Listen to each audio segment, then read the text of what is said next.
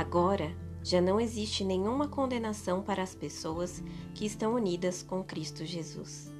Pois a lei do Espírito de Deus, que nos trouxe vida por estarmos unidos com Cristo Jesus, livrou você da lei do pecado e da morte. Deus fez o que a lei não pôde fazer, porque a natureza humana era fraca.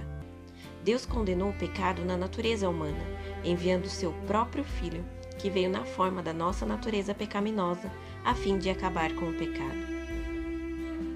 Deus fez isso para que as ordens justas da lei pudessem ser completamente cumpridas por nós, que vivemos de acordo com o Espírito de Deus e não de acordo com a natureza humana.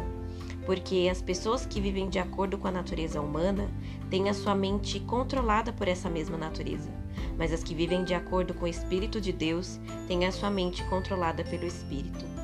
As pessoas que têm a mente controlada pela natureza humana acabarão morrendo espiritualmente, mas as que têm a mente controlada pelo Espírito de Deus terão a vida eterna e a paz.